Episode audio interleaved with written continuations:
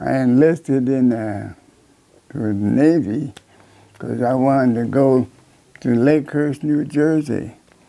So the recruiting sergeant came in. I was a sophomore in high school. He said, who wants to join the Navy? And I said, I do. He said, what you want to do? Well, I want to go to Lakehurst, New Jersey, lighter than air training in the dirigibles. Okay, we'll sign you right up, which they did. The next year, the von Hindenburg came in, blew up and burned. When it was tying up, killed all the people on the ship.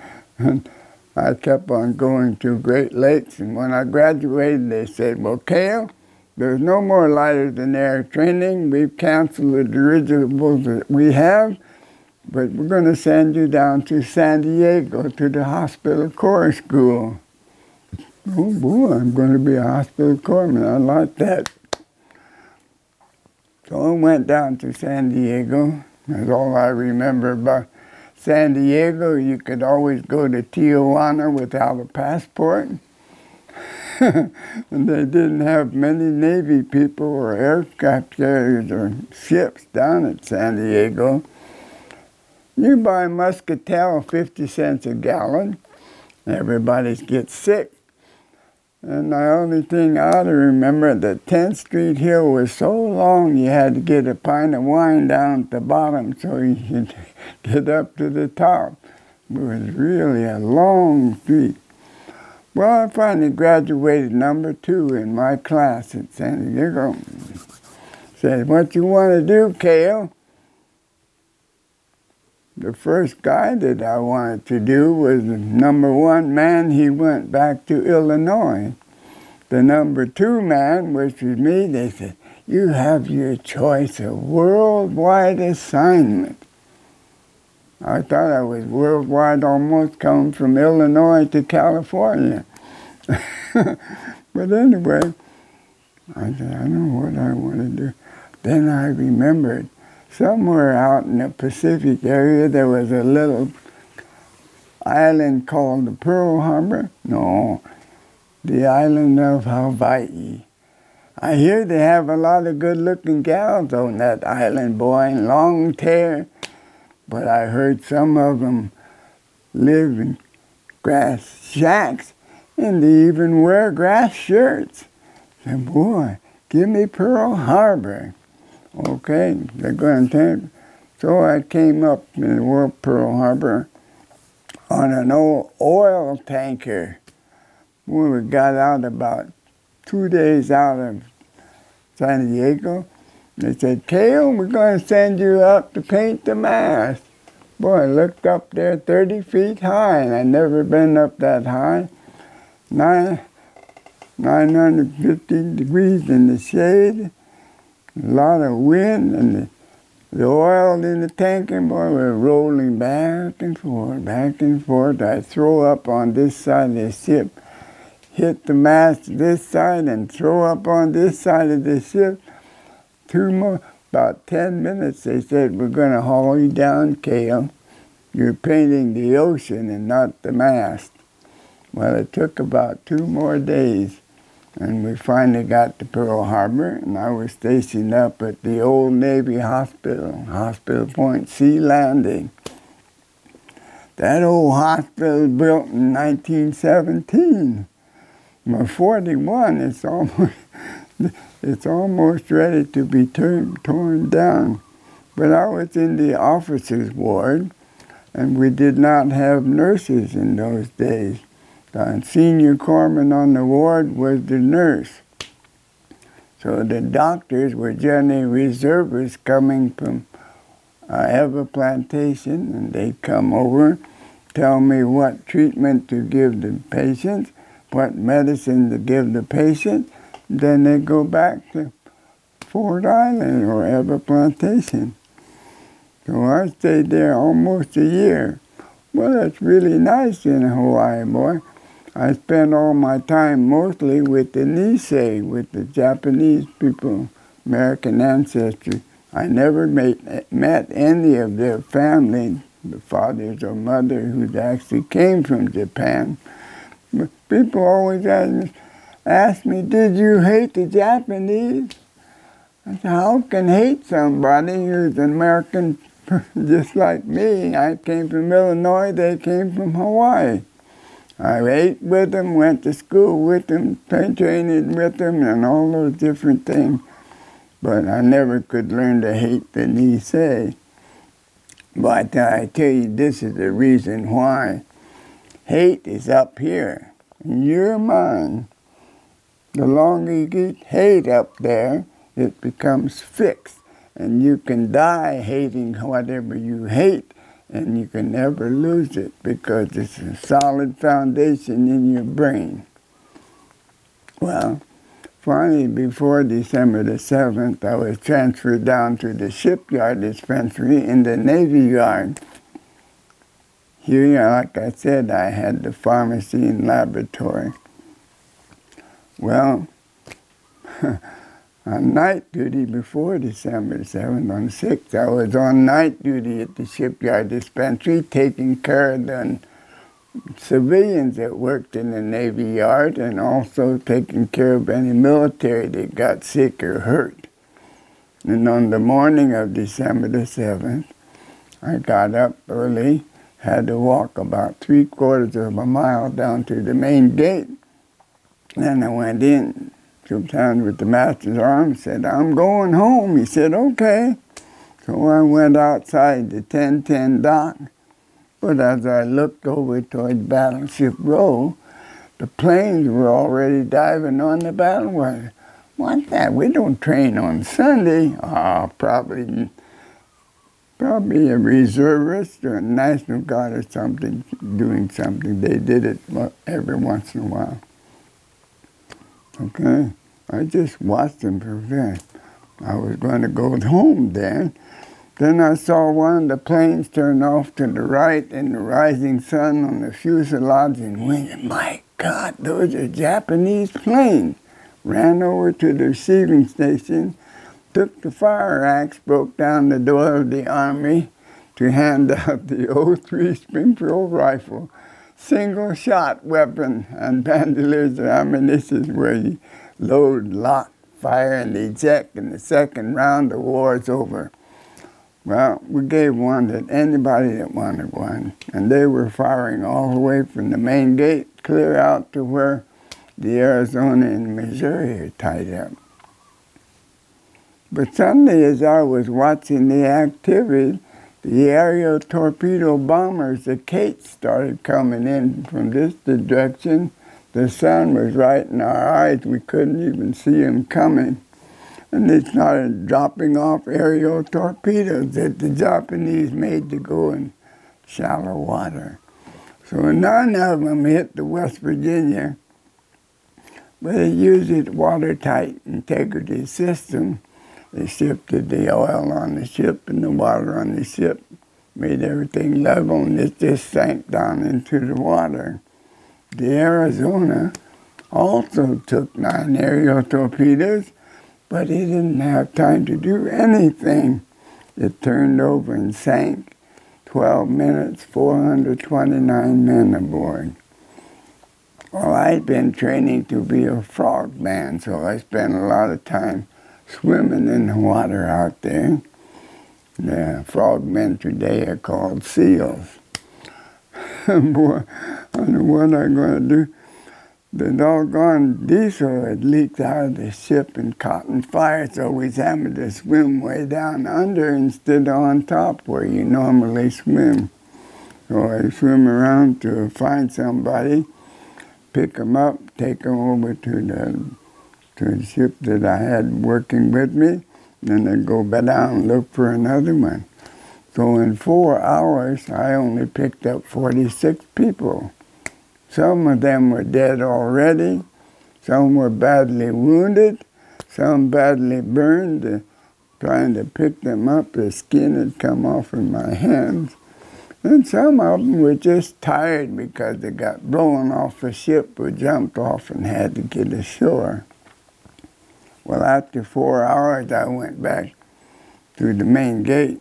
Told the master, I'm kind of tired. Can I go home? Say, you can't go home.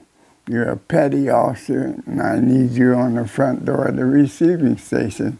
So that's where I, you found me, and I talked about it. Well, he said, Cale, don't go anywhere. You're going to be court-martialed for breaking into the army. I said, what do you mean? He said, in peacetime, you can't just take a weapon, give it to somebody. You have to sign out your weapon, sign out your ammunition, and when you get through firing, you sign them back in.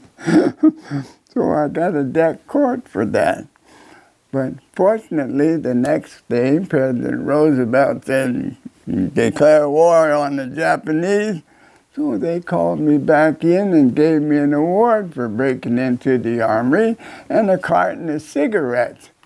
I guess at 19 we were supposed to learn to smoke. Why do you think it's important for the students to know what happened there? Well, it has to be important but as I always tell them the same thing when I finish up telling them about December 7th, I said, don't forget now, remember Pearl Harbor. Never forget, it could happen again, only this time be like the Boy Scouts, be prepared. So I picked up my 10 men we went out to the Arizona, and as we were going out, I said, Look now, I'm a hospital corpsman. I have no knowledge whatsoever about a battle wagon, especially the USS Arizona. but we'll find out what we do when we get there, because I asked the Admiral, I said, what I'm going to do? He said, I'm not going to tell you, just remove the bodies, and when you get there, you'll know what to do. I said, man, we're going to the Arizona. I can't tell you anything about the Arizona, but I'll tell you this. If a body's been in the water from Sunday to Friday, they start to inflate. In those days, we had 24, 25 kinds of fish in Pearl Harbor, moray eels, tiger sharks. I'm sure they will start feeding on the bodies and uh, when we get there, uh, we'll find out what we're going to do after we get on board the ship. So we went on the board the ship where you normally go aboard, and the whole front end of the Arizona was almost down in the water. So we had to put on um, gloves because we couldn't go down below the second deck. And the second deck had a lot of people down there in the mess hall, but we couldn't get down to get them. So I think the first thing we saw, I saw something blowing off in the water. What's wrong? Oh, yes. The Arizona burned for two and a half days. That's the ashes of one of the people. But I can't stop it when it I just sort of sank back on my hatch and said, boy, what I'm going to do if I find a lot of those on the Arizona. But then about 10 minutes, hey, I got to stand back. I got 10 men waiting for me to tell them what to do. And I said, okay, men, just spread out, go around. When you find a body, bring them in. We'll put them in a sea bag, send them up to Red Hill for temporary burial. I think the next thing we saw was a bunch of helmet liners lying across the ship, but nobody around the helmet liners. So they opened the hatch there. There was a man standing on the ladder, but he didn't have a head. So that must have been the ashes that was blowing off the ship. I said, just pick him up, put him in the sea bag, and we'll send him up to Red Hill. Well, when we got to the big guns, you see it in there, there's three of them, uh, two areas. Lots of men with little piles of ashes. They burn right down to the deck. Three or four on each gun. I, I said, boy, it's really different. How am I going to put the ashes up all the time? I didn't have anything with me to pick up ashes, but we managed to pick him up and we tried to put one man in each sea bag and send it up to Red Hill. I said, boy, this is getting more difficult as we go. Then we got back to the aft fire control tower. I think a bunch of men had gone up the ladder and the fire had caught them. Oh, they were just reduced to, they were all about three foot long, all fused together like a bunch of sardines. And I tried to break them apart and when I, as I was getting them put, at least try to get one man and put it into a sea bag. Sometimes the head had come off or an arm or a leg. Boy, and I spent six weeks on the Arizona taking off bodies and I only took off 119 and I had no idea whatsoever how many men were on the battle wagon. But when I came back from Vietnam, I said, I got to go out and pay my respect to the men I left on the Arizona. When I got out there, they had the new wall all made with all the Navy men by address, and all the Marines were on there. So I went out and paid my respect to the middle, then I went over to the left. There's about 30 there that were on the Arizona. When they passed away, they come out and were buried. Our people on there, the divers take the little urn over, and when they get under there, there's a little aperture that they can drop the urn in. So those 30 or 40 are buried on the Arizona, and now they started on the right, two and three. So I did my present with all the Marines there, all the Navy people, and all the people have been buried since on the Arizona. Well, boy, I was really tired after six weeks. And suddenly, the master arms said, don't go out tomorrow, Kelly, you're going to be court-martialed. What? Court martial for what? Keeping a war diary. I said, oh, I can't keep a war diary. I'm just taking the names of where I find one of the bodies and all the things surrounding the area and that, and I write it down in my notes.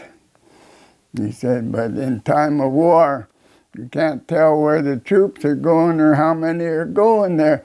And these are just cadavers, not troops. That's all right. It's a Navy regulation. Got to follow the reg. Oh boy. I said, who put me on report anyway? Oh, the old chief down at the shipyard dispensary.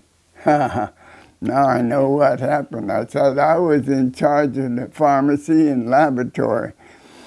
Once a month I give the old chief a pint of 190 proof ethyl alcohol. He didn't have his regular for a couple of weeks. So we figured if he put me on report, I'd go back to my duty station and he'd get his ration. I said, you better be long gone before I come up. But they finally went back. And he was gone. They had shipped him out and away. Well, that was really terrible. But that was a summary court martial for that. And they, they finally, when the, the commander found out what was really happened, I didn't actually get a summary court martial. They just talked about it.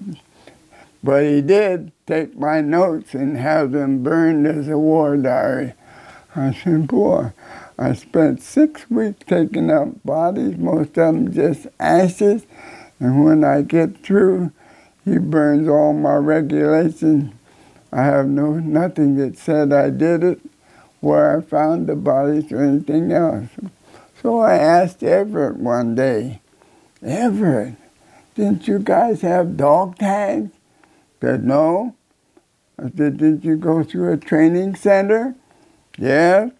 Why didn't you have dog tags? That's all the medics have to do is give you your shot and give you two dog tags. They didn't do it.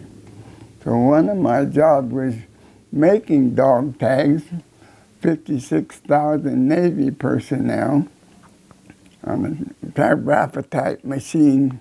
I tape all this stuff. And we were using the new dog tag that wouldn't burn, not the old ones that, no, even those that had dog tags, they burned up and you couldn't find them anymore. But the trouble with the Navy people, they never follow orders. I get all their names. I said, okay, you got to come in, put your fingerprint on the back of this dog tag. We'll etch it in with hydrochloric acid and nitric acid, and then we'll know who you are. Some of them came in, but most of the ones in the fleet didn't, so they still didn't have dog tags.